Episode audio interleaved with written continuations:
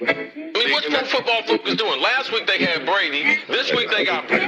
We're doing it. We're literally doing it differently from everybody else. As a matter of fact, moving forward from this point on, I will not make reference to PFL. Ready to get into it? Yeah, yeah. All right. We're going team by team. I would be very careful about slinging stone. Am I going to get sued? We got legal on this? I like football, I like football season, and all the things that go with it.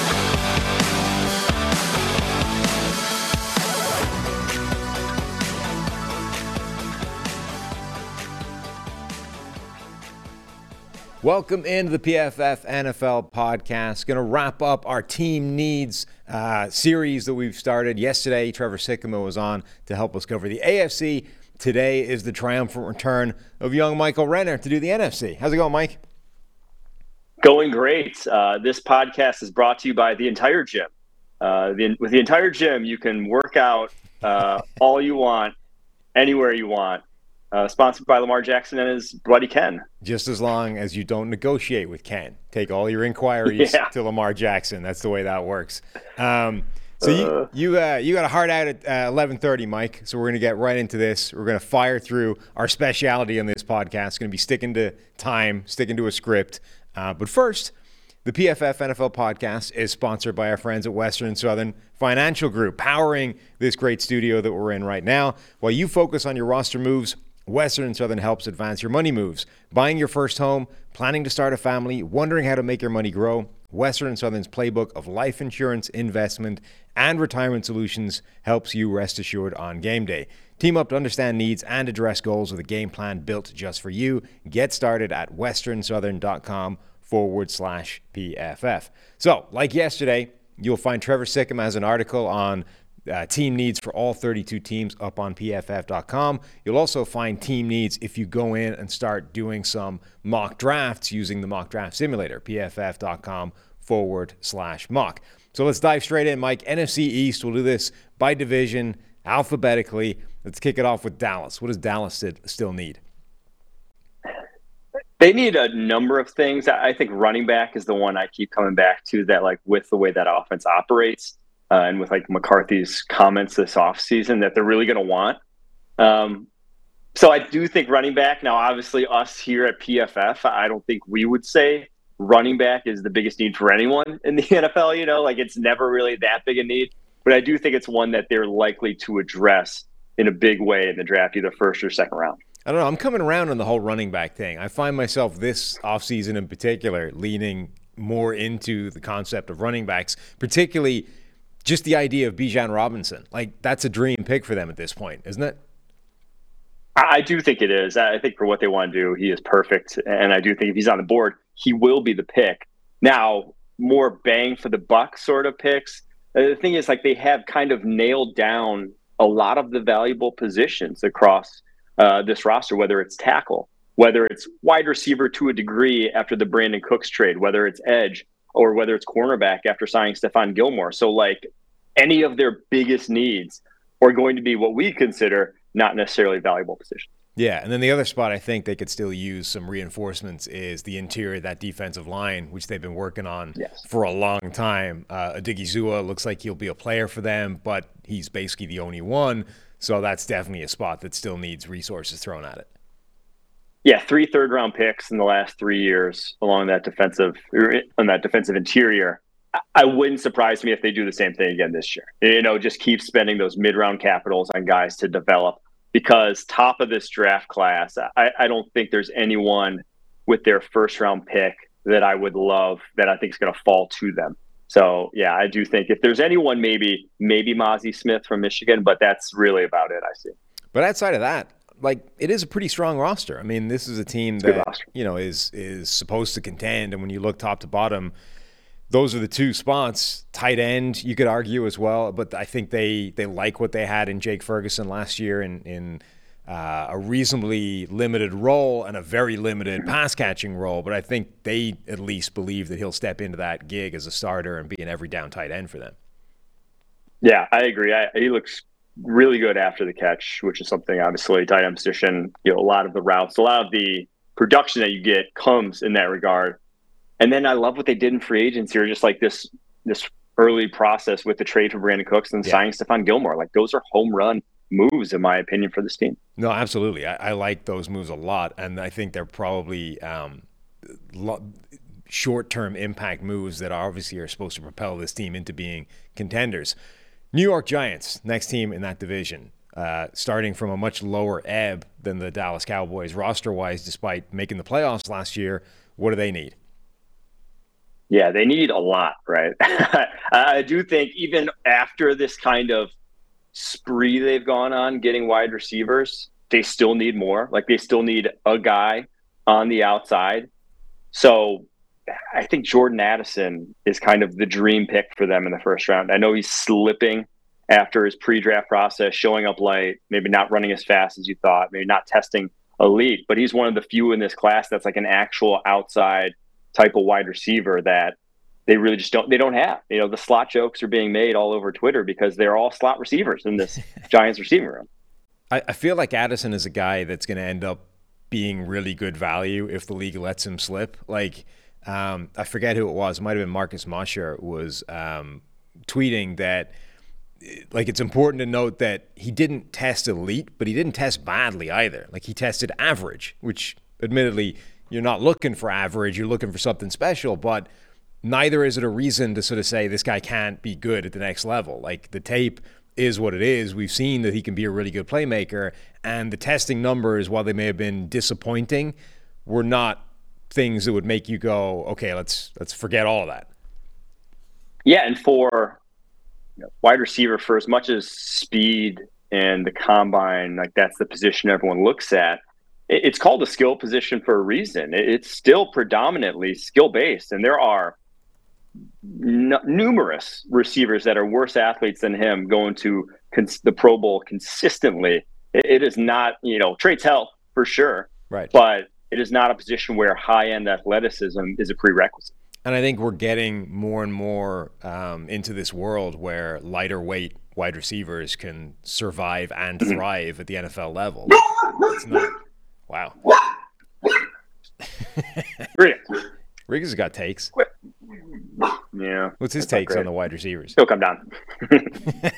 um, but I think we're getting to this world now where you don't need to be, you know, 215 pounds to, to be this guy that lives on the outside and does a good job there. You can be a smaller, lighter wide receiver and still get it done.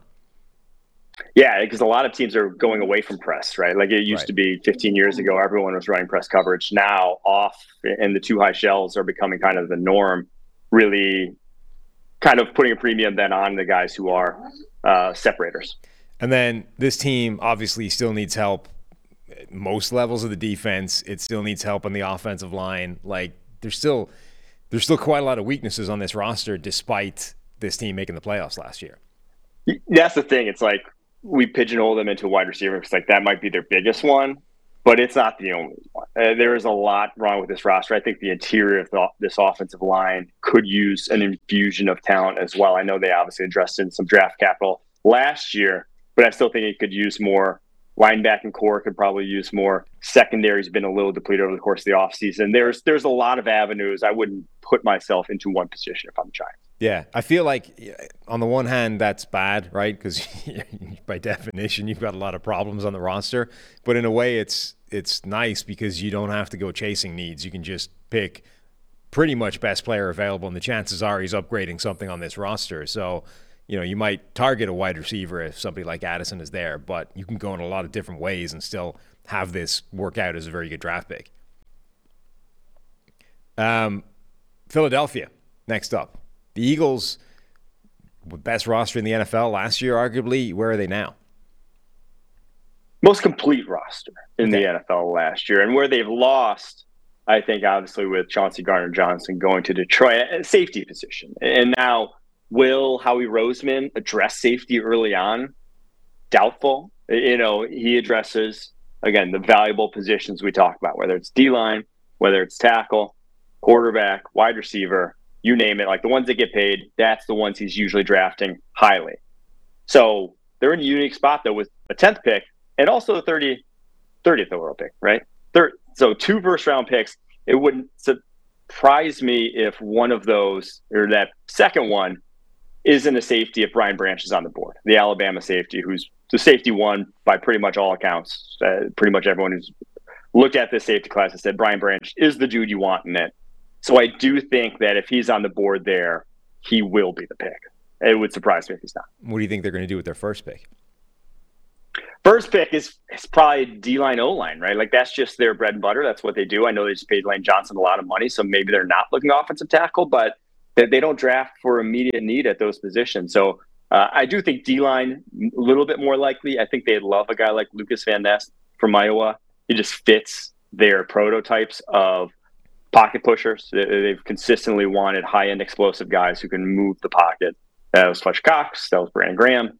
Um, so I think that would be a guy that I'd highlight for them. Yeah, it's not necessarily flashy, but it's future proofing the you know the important positions. They always do that. They still need to keep doing that. Like you can you never reach a point where that is done, where you've fixed it. Like you're it's now future proof. You don't need to think about it for a while, particularly when you run the kind of defensive front that Philadelphia does and you roll six or seven guys deep on the defensive line because, you know, Brandon Graham was a really important part of that defense last year. And okay, he's coming back for another year, but you now need Brandon Graham's successor. Even if you have, you know, uh, starters or, or, guys that, that run four deep, you still need to keep trucking away at that. So it might not be exciting, but the Eagles could draft effectively like a backup defensive tackle with their top 10 pick, and that would be a fine pick.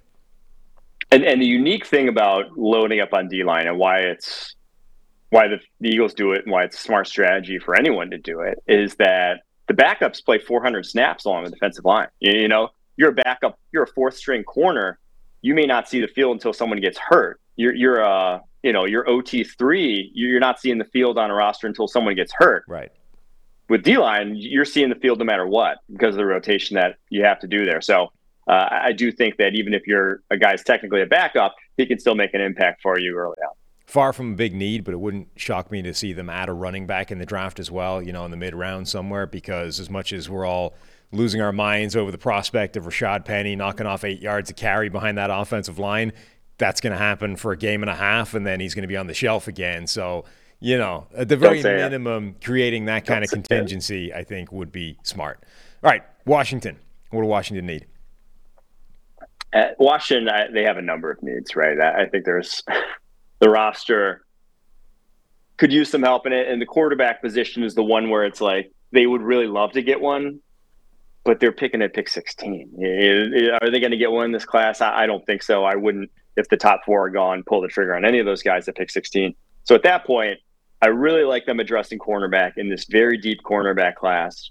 And to me, the biggest one or the one that I would have my eye on is Deonte Banks from Maryland. I think he's a perfect scheme fit. I think he's a heck of an athlete. I think he's versatile. And I think he is very likely to be there at pick 16. Obviously, you'd want one of the top two, Christian Gonzalez, Devon Witherspoon, to fall. I think they're that good that you pull the trigger no matter what if they're there at 16, but I don't think either will be. So at that point, if I'm debating between Joey Porter Jr. and Deonte Banks for them, for Ron Rivera's defense, I like Banks a little better. I like that too. I will say that uh, you know Steve with the model and all the other crap that he comes up with over the course of his real job uh, sent me a list the other day of what he terms one-year wonders at cornerbacks that were drafted in the first two rounds. So guys effectively with one year of elite play at the college level. It's a pretty ugly list.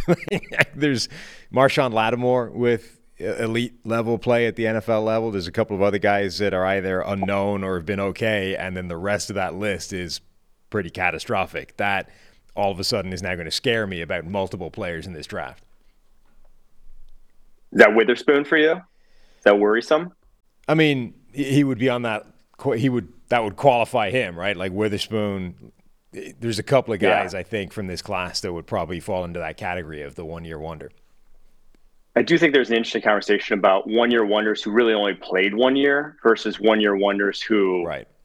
maybe played three years, developed, got better as their season went on. If there's a difference between those two, That's because guys who only play like limited football is always a red flag, in my opinion. It's always uh, worrisome if a guy's only played like a season at the collegiate level.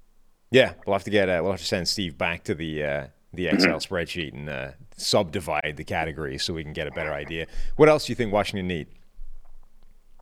Uh, gosh, this roster at defensive side of the ball, you could add another linebacker to that mix. Not a you know massively pressing need.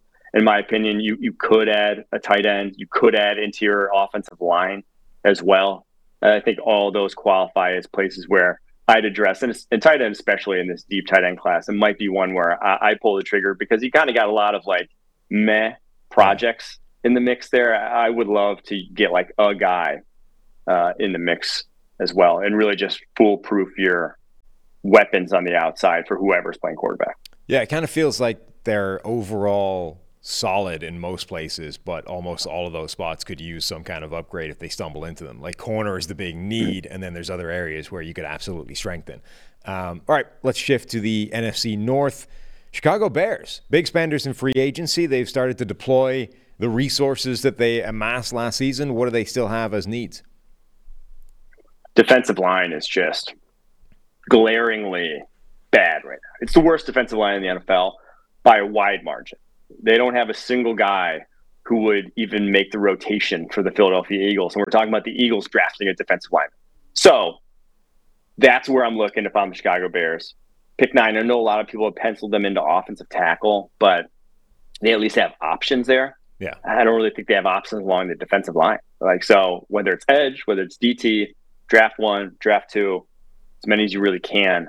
Can't draft too many because you, have got a lot of holes there. So that that's where I'm looking if I'm them. No, agreed. I mean, I've been critical about their offseason because they haven't targeted the defensive line or, you know, at least didn't successfully target the defensive line. Maybe they were in on Javon Hargrave and that just didn't materialize and then they went somewhere else. But not coming out of this free agency with the spending money that you had, with the, you know, capacity to add those kind of players and only adding, you know, little bits and pieces, Andrew Billings, Demarcus Walker, guys like that. I mean, fine, but that's not that's not what you needed. Like as you said, the worst defensive line in the NFL by a wide margin.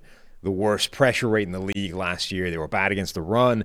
This team needs a lot on the defensive line, and that's it's you know you've got a challenge trying to fix all that in one draft. Yeah, the the dream scenario then is Jalen Carter falling to nine and Ryan Poles saying, right. "Yeah, I don't give a shit. Like I'll draft him, sure, taking him." So that, that's your dream scenario. More likely scenario maybe someone like Tyree Wilson falling to pick nine. But if neither of those guys fall, um, just like the value of D line, which is why I think a lot of people have them going O line, the value of D line there then becomes kind of a little bit reachy. So I, I, I am very curious to see how they end up approaching the draft. Wouldn't even surprise me if they trade back from nine again. Right. In that case, if those guys are all off the board. I don't know that the Carter thing is beyond the realms of possibility. I mean, the legal thing is its own. Uh, entity, but then the performance at the pro day showing up looking like crap, like not even being able to make it through the drills, that kind of stuff. Like, you could you could see there being enough teams, and it only takes a few of them. Like if we think the four quarterbacks go in the top ten and Will Anderson, like all of a sudden you only got to get through f- four or five picks before Anderson is or before Jalen Carter is slipping to that bottom of the the top ten range. Yeah, I mean, if he keeps gaining weight, it's going to happen. All right, Detroit Lions, a team definitely on the rise that have fixed an awful lot of their weaknesses. What do you think they still have uh, in need of? I think they still desperately need defensive tackle. Like that one seems obvious. I, I love, uh, you know, Lee McNeill in the middle there, but Levi Onwuzurike has shown nothing as a draft pick so far. So I'm looking DT for them that's why like the Jalen Carter falling to nine might be a little bit of a pipe dream because well he has to get past Dan Campbell and company first, and I, I would be hard pressed to see them passing on a Jalen Carter if he's there. There seem to be a lot of teams that still need that like interior penetrating pass rushing defensive tackle. Like there's a few teams that have stocked up and added like a big body and try and shore up the run or just take up some space, but there's teams that need that real impact pass rusher still. One hundred percent, and I think they have the makings of a very good pass rush. Like if they don't draft a defensive tackle, I don't think it's the worst thing in the world. You you have options. Your third down package, I think, is still going to be good with what they draft last year. James Houston, Aidan Hutchinson, like I mentioned, Alim McNeill. Like they have guys who can get after it. But really, kind of just that cherry on top because this is a complete roster at this point. You know, it's funny that we're talking about the Lions as a team with very few needs, but they've done a great job in free agency. They've done a great job drafting in recent years to where if you were trying to you know use this draft to plug holes, there's not really holes to plug. outside of like say linebacker, which you know they have a lot of draft capital.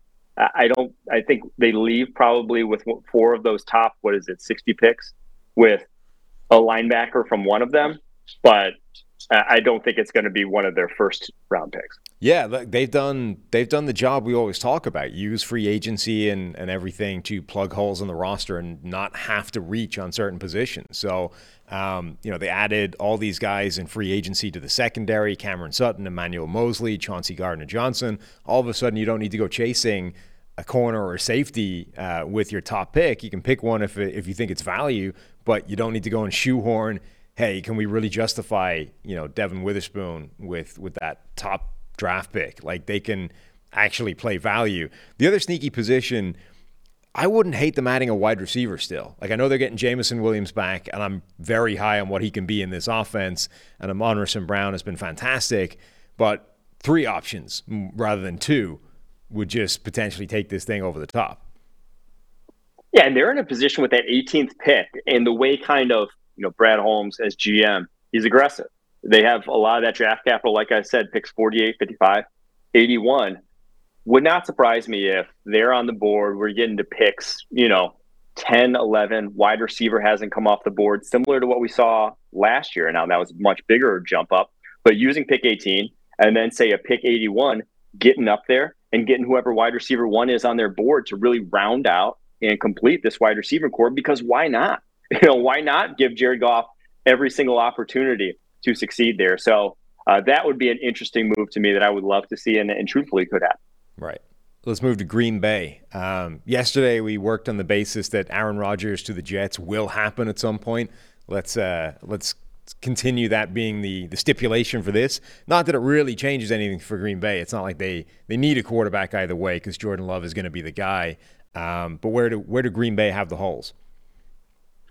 I think they need another edge rusher in the fold here. I think they need another wide receiver in the fold here, and then they one thousand percent need a safety. Right? Like that's those are the three positions where you really likely see them addressing with. You know, they have they have three. You know, first, second, third right now. They may get some more once that Aaron Rodgers trade comes through. I would bet with those, you know, by by the end of day two, all three of those positions get addressed. The one guy I keep going back to for them because they just need they need reliability at pass catcher. So whether it's tight end, whether it's a wide receiver, they need either a Dalton Kincaid or Jaxon Smith-Njigba who's Yeah. going to run the right routes, who's going to catch balls when they're open. You know, like they need that because Romeo Doubs, Christian Watson are just not the most reliable at the moment. And and you saw that last year, really hampered their offense. So get me a guy I can trust down to down who, when he's open, third down, I'm going to, he's catching the pass. That to me is either of those two guys. So with pick 15, if you're the Packers fan, if you're the Packers shareholder, if you're an owner like myself, that's who you want.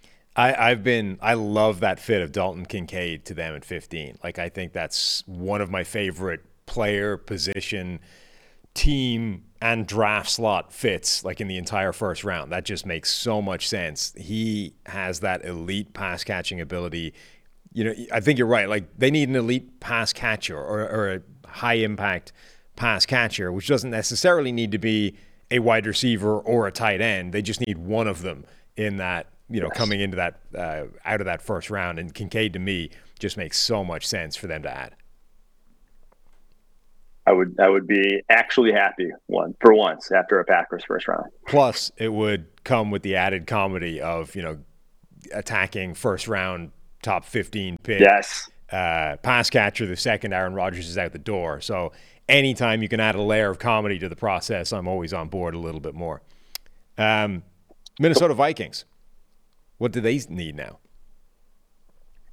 I, think the Minnesota Vikings in that secondary are where I'm looking, but also wide receiver position. I I think wide receiver position is the one that I'm a little more intrigued by early on because you can find secondary help corners later on in the draft. Second, third round is, is a sweet spot for that position as well. But I do think they could be in the mix for wide receiver two, wide receiver three in this draft class. And with how easily defenses found out towards the end of last season that they just could do whatever, you know, whatever they wanted to to stop Justin Jefferson, putting press them, safety over the top, brackets, every single play. And Kirk Cousins was still trying to go there, you know, like, and, and it Right. still didn't, and, and it would just bring that Vikings offense to its knees. When that got figured out, they they were kind of stumbling down the stretch, and you saw it into the playoffs. So I do think wide receiver is the one where I want a second option across from Justin Jefferson with that first round pick. Yeah, I, that's another one where I would love Jordan Addison to land there with the Vikings. I think that would make a ton of sense for them. Um, but man, that cornerback room is rough looking right now. Like, Oh, wide- it's bad. second wide receiver option would be nice, would be great. It's important for them to have, but like they they need a they need a corner, any corner. It, they do. And it wouldn't surprise me if they parlay pick 23 into a couple more picks, Yeah, and then you just see them attack corner heavily on day two. yeah. I mean, this they they've shown the propensity to trade down a little bit. If they, I mean, we gave them, I think, a trade in in the last mock that we did from twenty down to like twenty nine or whatever, and all of a sudden you you picked up an extra draft pick. I, that makes a ton of sense. I would.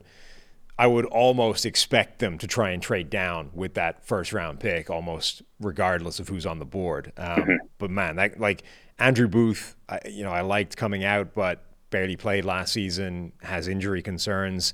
They lost pretty much anybody that was playing snaps for them last season a corner, whether it's Patrick Peterson, Duke Shelley, um, Cameron Dantzler. They got rid of like this. They almost literally have no corners that have seen any kind of snaps whatsoever. So I think that's by far and away their biggest need. But the defense across the board kind of um, needs some help. Byron Murphy, they they signed obviously in free agency, but to me, he's he should be a slot guy only for them. If he's playing outside, I think that's problematic. Yeah, they, they are, and they're moving to a vastly different scheme, right? I- I think you have Theoretically, Byron anyway. Murphy's your slot man corner. Right. Outside, I think Andrew Booth Jr. is a much better man corner. It's going to be a much better scheme for him. So you got one position until. If you are staying at pick 23, the dream then is probably Joey Porter Jr.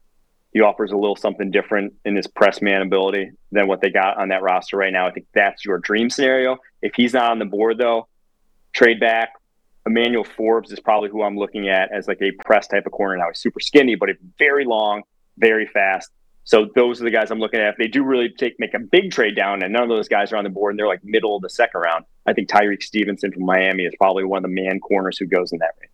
Okay. Um, NFC South, Atlanta. Uh, what do the Falcons need? Let's assume they still need a quarterback, right? They can't really be buying into Desmond Ridder based off what we've seen so far.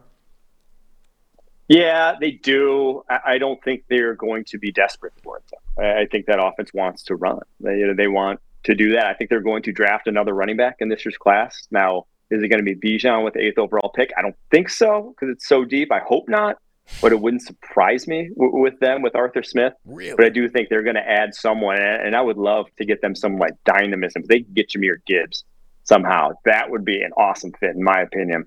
But defensive line, then if not defensive line, defensive line, defensive line with that eighth overall pick, I I think you'd be overthinking it really to go anywhere else. Uh, unless you really wanted to go desperate offensive line to really get that, make that kind of an elite unit across the NFL. Yeah. But defensive line's where I'm looking, and Tyree Wilson's probably your dream scenario there. You know who uh, Jahmyr Gibbs reminded me of, which has a Falcons connection? Now, he's a better receiver than this guy, but I was getting Jerious Norwood flashbacks when I was seeing Oh, Jahmyr yeah. Gibbs.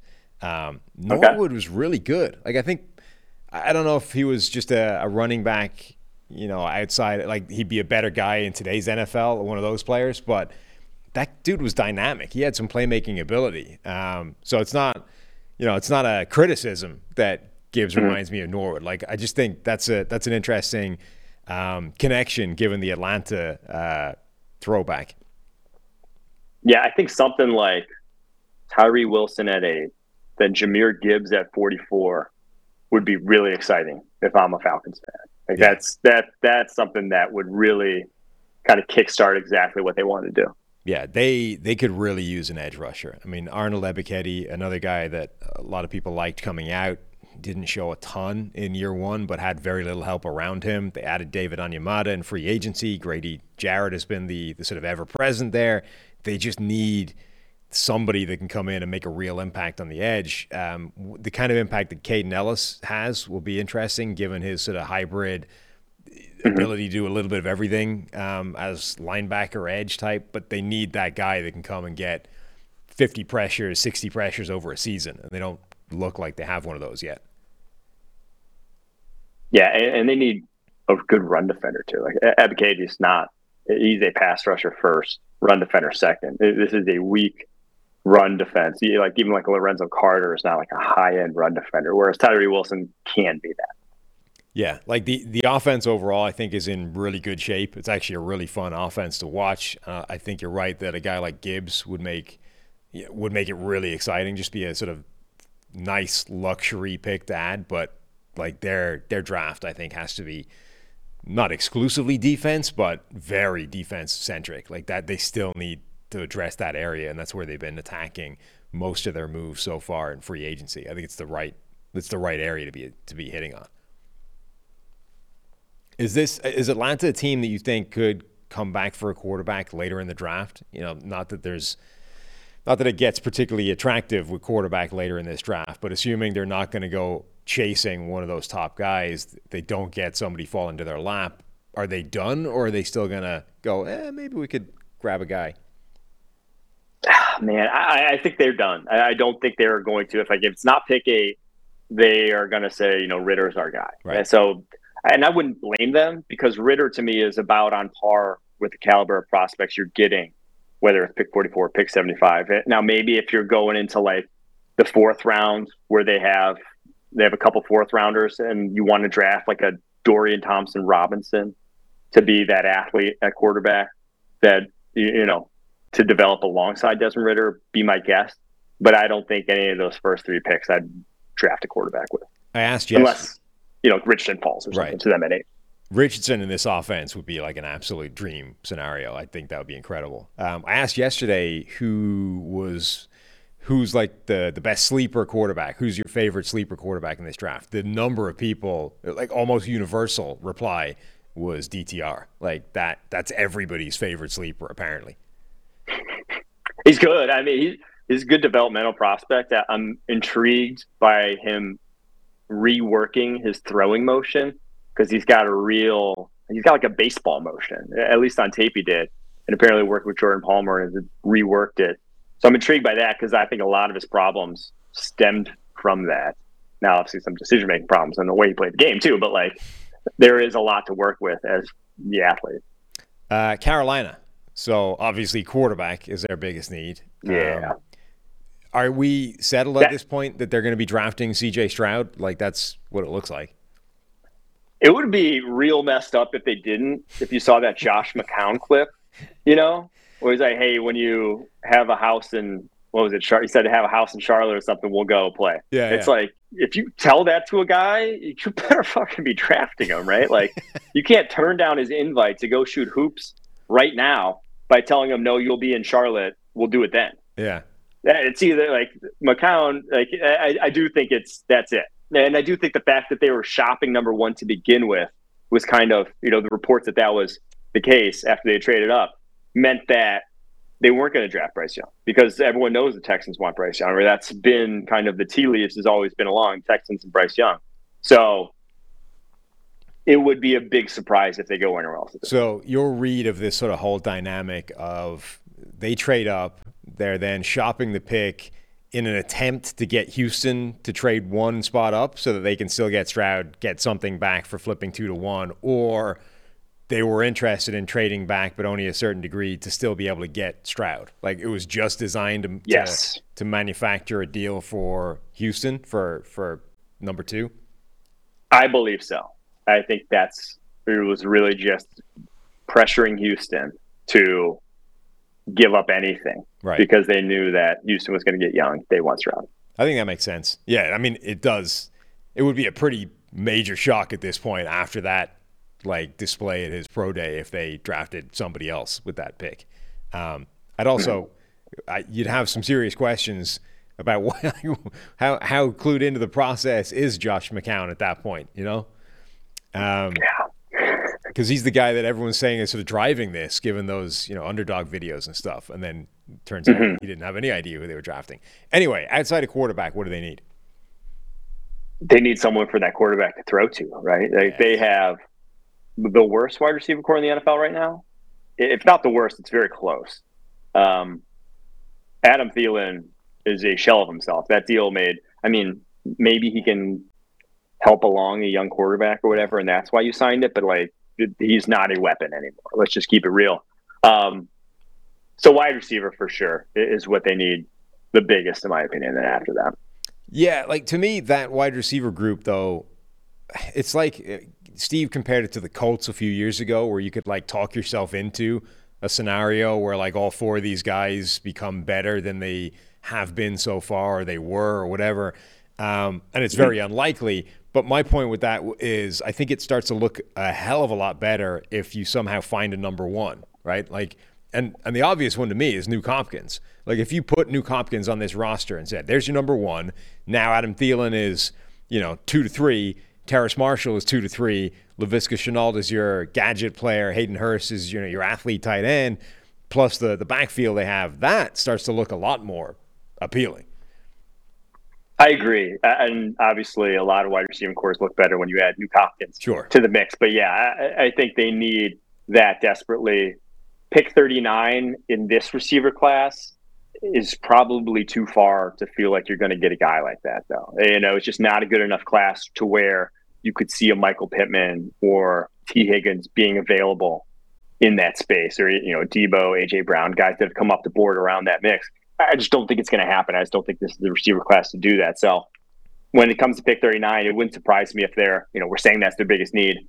Uh, it wouldn't surprise me if they look elsewhere or even just to maybe even solidify this offensive line more a little bit to really make sure that CJ Stroud's, you know, not running for his life every play. Yeah. I mean, to me, they're not going to do better with either of those, the, their second or their third pick. So 39 or 93. I don't know what it's going to take to get done, but given the contract, it wouldn't surprise me if it was 93. You can't spend that pick in a better way than getting Nuke Hopkins with it. Like, even with the contract, even with the short term nature of that deal, I, I honestly, at this point, don't even know why it hasn't happened yet. It makes so much sense. But yeah, if you're not getting wide receiver with the draft, if you're not manufacturing some kind of trade, um, I agree. Offensive line is still a need. Like Brady Christensen, left guard, hasn't been good. They the offensive line's moved in the right direction a lot. They've done a, a good job overhauling it, but they're still not a complete unit yet.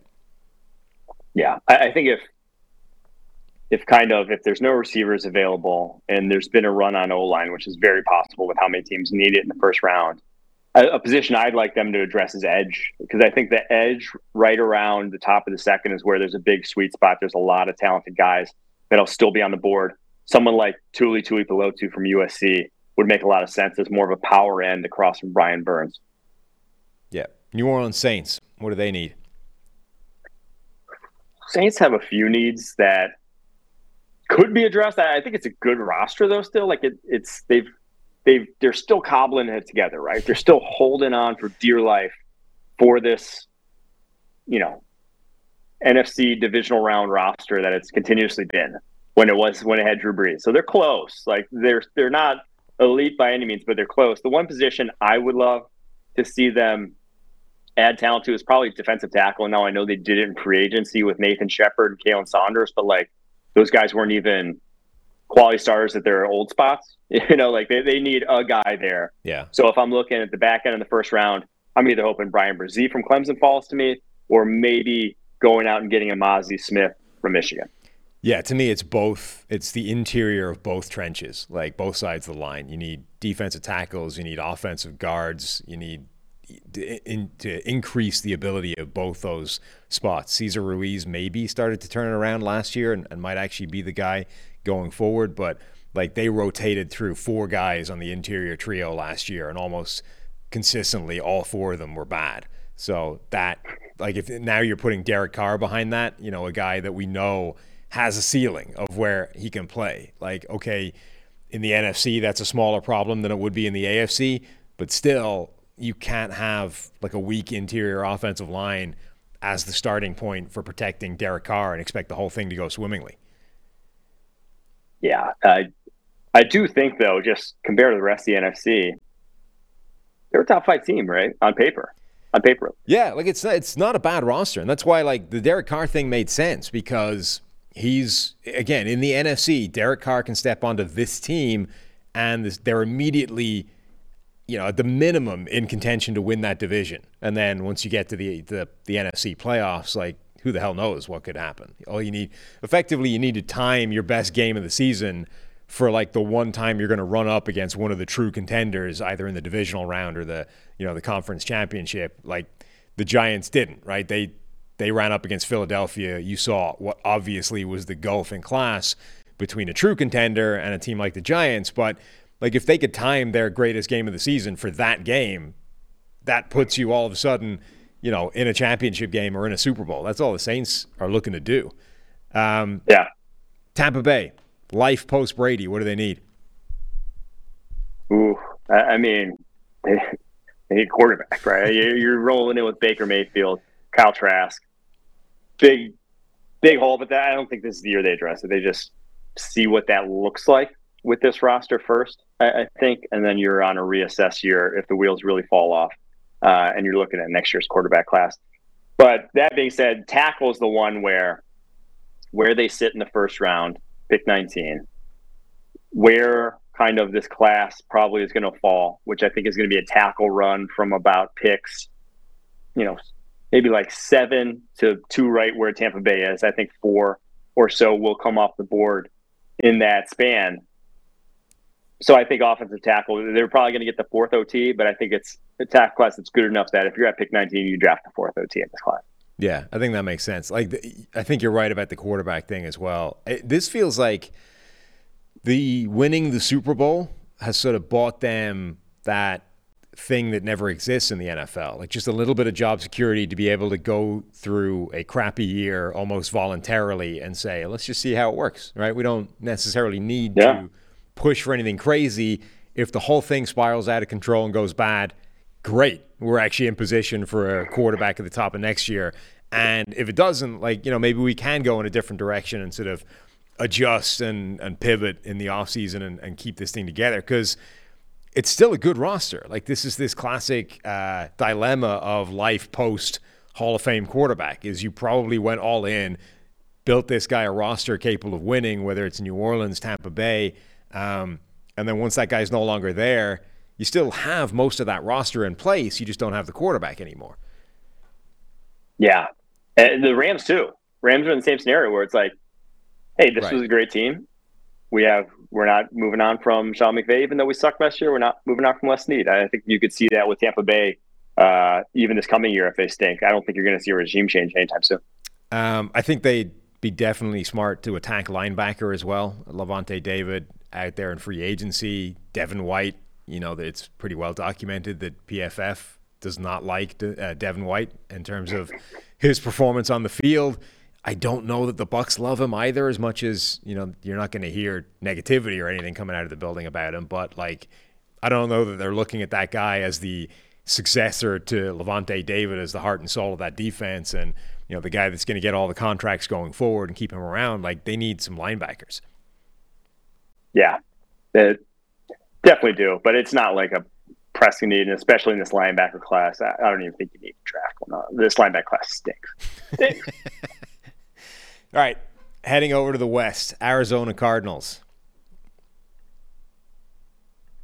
Everywhere, right? This is one of the worst rosters in the NFL, I think, and especially after you trade away Nuke Hopkins, which looks like a foregone conclusion.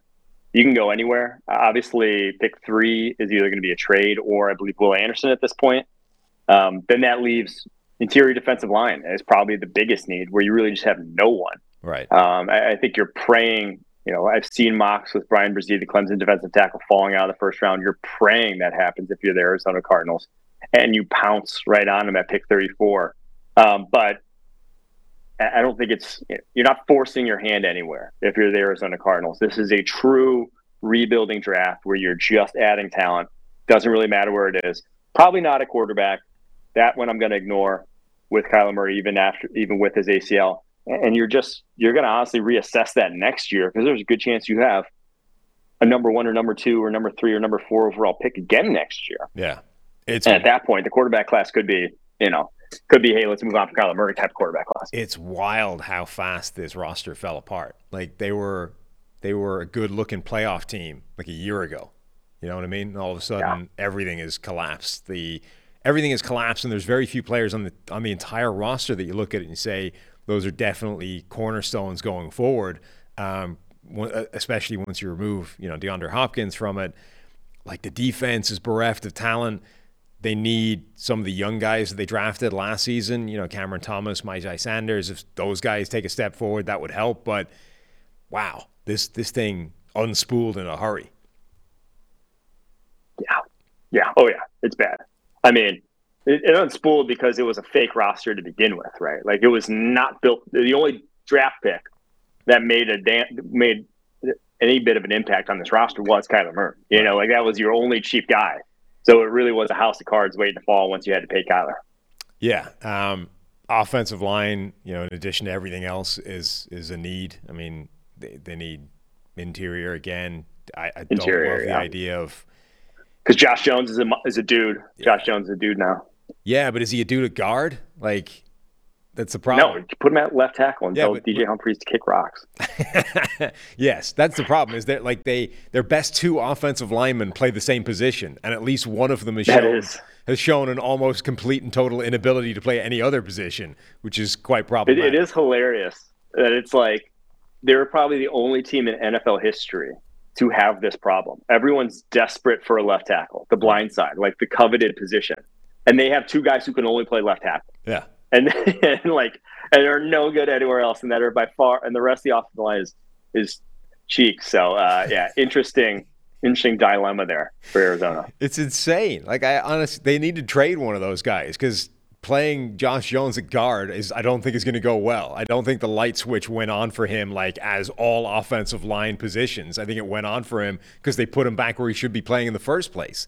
So yeah, that would stink if they end up stuck with this. They got two left tackles and one of them's just going to have to play left guard because that's the only alternative.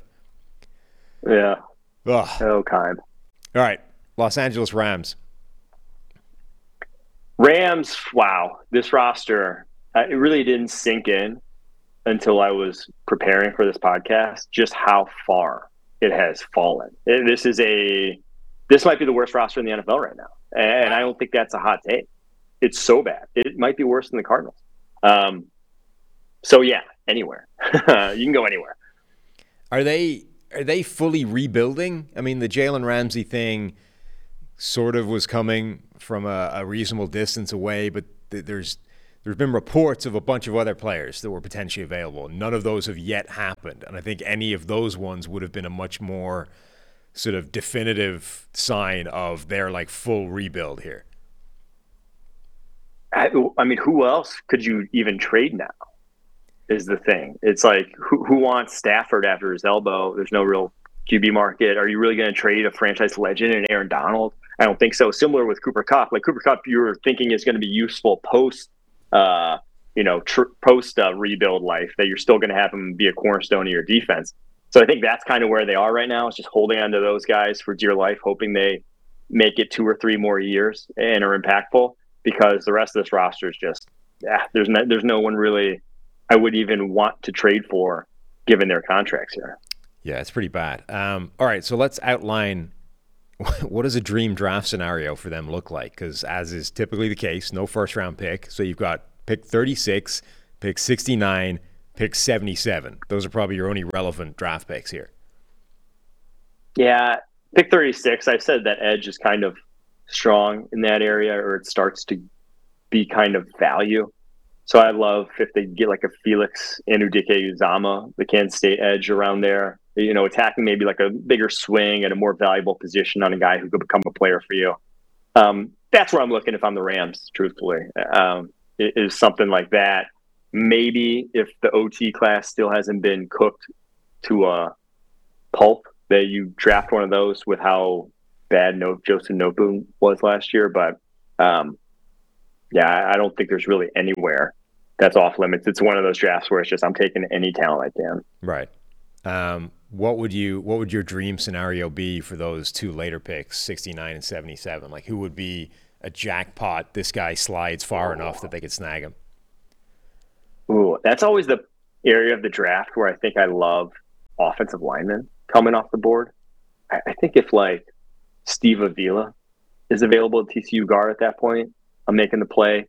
Now, maybe, you know, it's also a point where you can find corners, and especially in this corner class, I think they should get in on it somehow. So maybe like Eli Ricks from Alabama or Julius Brents from Kansas State at that point is a guy where I think would be both be kind of a restart at the cornerback position. All right, there we go. See, we we crapped on the Rams because your roster stinks, but we gave you a dream scenario of guys that could potentially be available for your picks. I think that's only fair. Um, other end of the scale, though, San Francisco 49ers, one of the better rosters out there, a true NFC contender. What do they need now? They need tackle, right? After after Mike McGlinchey left, you are hoping they can get an offensive tackle, but you don't draft until pick 99. Right. Now, unless you can package up 99, 101, 102, because they got all those comp picks, package them up because you can package them up now when you used to not be able to. Mm-hmm. Flip it up to the maybe middle of the second round, which I don't see happening, but maybe someone like the Ravens or someone is always interested in deals like that. Unless you can do that, you're out of the tackle class. You're not finding a starting tackle at pick 99. So at that point, I think you're looking at the slot class, the slot corner class, because obviously you lost Jimmy Ward. It's a big part of that defense. It's a valuable role. Um, and there's a lot of great slot corners in this draft class. So whether it's Clark Phillips from Utah that you're hoping falls there, maybe Tre'Vius Hodges Tomlinson from TCU, I'm looking to get one of these slot options uh, if I'm the San Francisco 49ers at that at that uh, range of the draft. Yeah, there's a couple of guys still kicking around in free agency as well that like you could start a tackle in a pinch, and particularly this is one of the most tackle friendly systems in the NFL in addition to being quarterback friendly and wide receiver friendly and everything else friendly that it is. Like the Shanahan system makes life easier for offensive linemen as well. So, you know, maybe uh, whether it's cap casualty guys or whether it's just guys that are kicking around on the street right now, free agency still I just don't. You probably don't want to be going into the season week one with Colton McKivitz as your number one right tackle with zero other contingency uh, involved in that. That's safe to say. Yes, I would not want to. You, I think you would want to add an edge rusher as well, right? I know they brought in Clelin Ferrell, um, Drake Jackson, a, a, guy that I think can be a very good player for them, but like one more body couldn't hurt, right? You lost Charles Omenihu. That's a, that was a pretty significant player for you last year. At that point in the draft, though, it's like edge is dead. Once you get, it's so rare to find one. And now I know they are kind of the the the the edge defensive line rehab spot in the NFL. Uh, they're I, am blanking on the name of their D line coach. It's wild, but like they they have a history of developing defensive line very well, and so maybe you want to throw a shot in the dark at like a Traitsy guy at that point in the draft. But I think more realistically, I'm going. I'm like loading up on interior lineman right there because that that's where you can find those guys more likely than you are to find like an impact pass rusher. Okay. Um, Seattle Seahawks, final team in the NFC. What does Seattle need? Seattle needs edge still. They always did a good job. They yeah right. It's like they keep they keep drafting the wrong guys. Like every, every single year, you're like, oh, they took one, but like no one really loves this guy. it's like even like I don't care who, who it was, whether it was Darrell Taylor, whether it was uh, who's the TCU one that they drafted in the first round, where it's just like, oof, that felt high every single time. So they, they have options on the interior now, obviously with the Dre'Mont Jones signing, add Jarran Reed, like they're okay there. But I would love to see them add like a real deal pass rusher with pick five. They're they're probably you know Tyree Wilson's. I've said that name like to three different teams now, right? But that's kind of like the starting spot of like where he can come off the board here. So I, I do think that's something that they would love to add, and I think they'd also love to add another corner, and especially in this class, everyone and their mother is probably going to be mocking them. Julius Brents, the Kansas State corner, because he's six foot four, and that's just yeah. Carroll's thing. So pick 52 is probably going to be Julius Brents and pick five is probably going to be Tyree Wilson. There the, you go. Uh, Your Seattle Seahawks mock draft. It, it, wouldn't take that much for that, that's good though. By the way, um, it wouldn't take that much for Will Anderson to be there at five. Like all they need is one team to be desperate enough to trade up to Arizona three. Cardinals presumably would love to trade out of three, given what they would get, given how bad that roster is that we talked about. And you just need the quarterbacks to go one, two, three, four. That's all you need. Mhm. Which is know, sick. it's possible. Like it's not like we expect them to go one, two. So then, and probably four, one, two, and four. So effectively, all you need is one team, the Raiders, whoever it is, to be desperate enough to jump the Colts. Like that's that's all we're talking about needs to happen for all of a sudden Seattle to be sitting there with uh, Will Anderson on the board at five. The one team that would be cool to trade up to three because they're not going to be there next year. Like they're in a unique spot is the Detroit Lions to where, you know, if Richardson really is still available, if Richardson is available for three, that I would think, I would think long and hard if I was Detroit because it's not going to take that much. You have the capital to make it a fairly easy move. You know, it's probably going to take, you know, six. You have two seconds. You have forty-eight and fifty-five.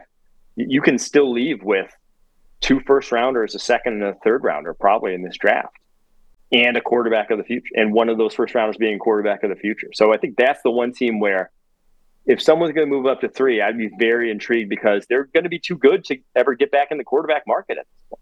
Yeah, that's I haven't seen that talked about anywhere else. That's a really interesting idea that you just kicked out there. You're right. Like they, they're that's that's that is how you use house money. Like instead of the way that is usually talked about, which is you take one of those first round picks and you basically treat it as like a free gamble at somebody that shouldn't be in the first round or whatever. Like this mm-hmm. is how you actually use it. You say we are never going to be this high again if things go well.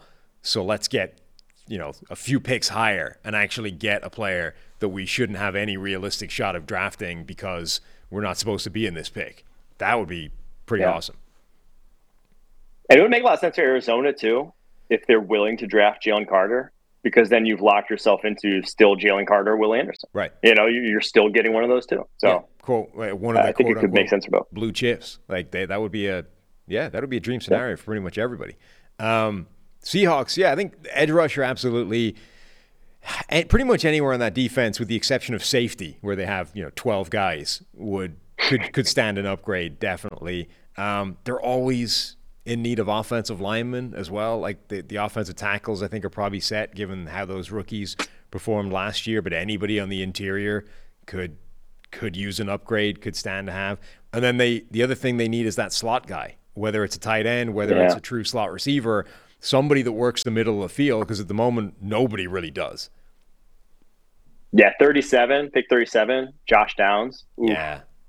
Oh That- yeah. That's where all Just those guys dial it in right now. That's where all those guys should be living to me. That those sort of smaller slot guys, the the top of the second round, Mm-hmm. those would all be phenomenal picks for Seattle. All right, that's the NFC. All thirty or all sixteen teams in the NFC done. All thirty-two teams over the last two days done. Thank you very much, Michael. We will uh, be back on Monday, myself and Steve. Um, thanks for watching, and we'll talk to you later.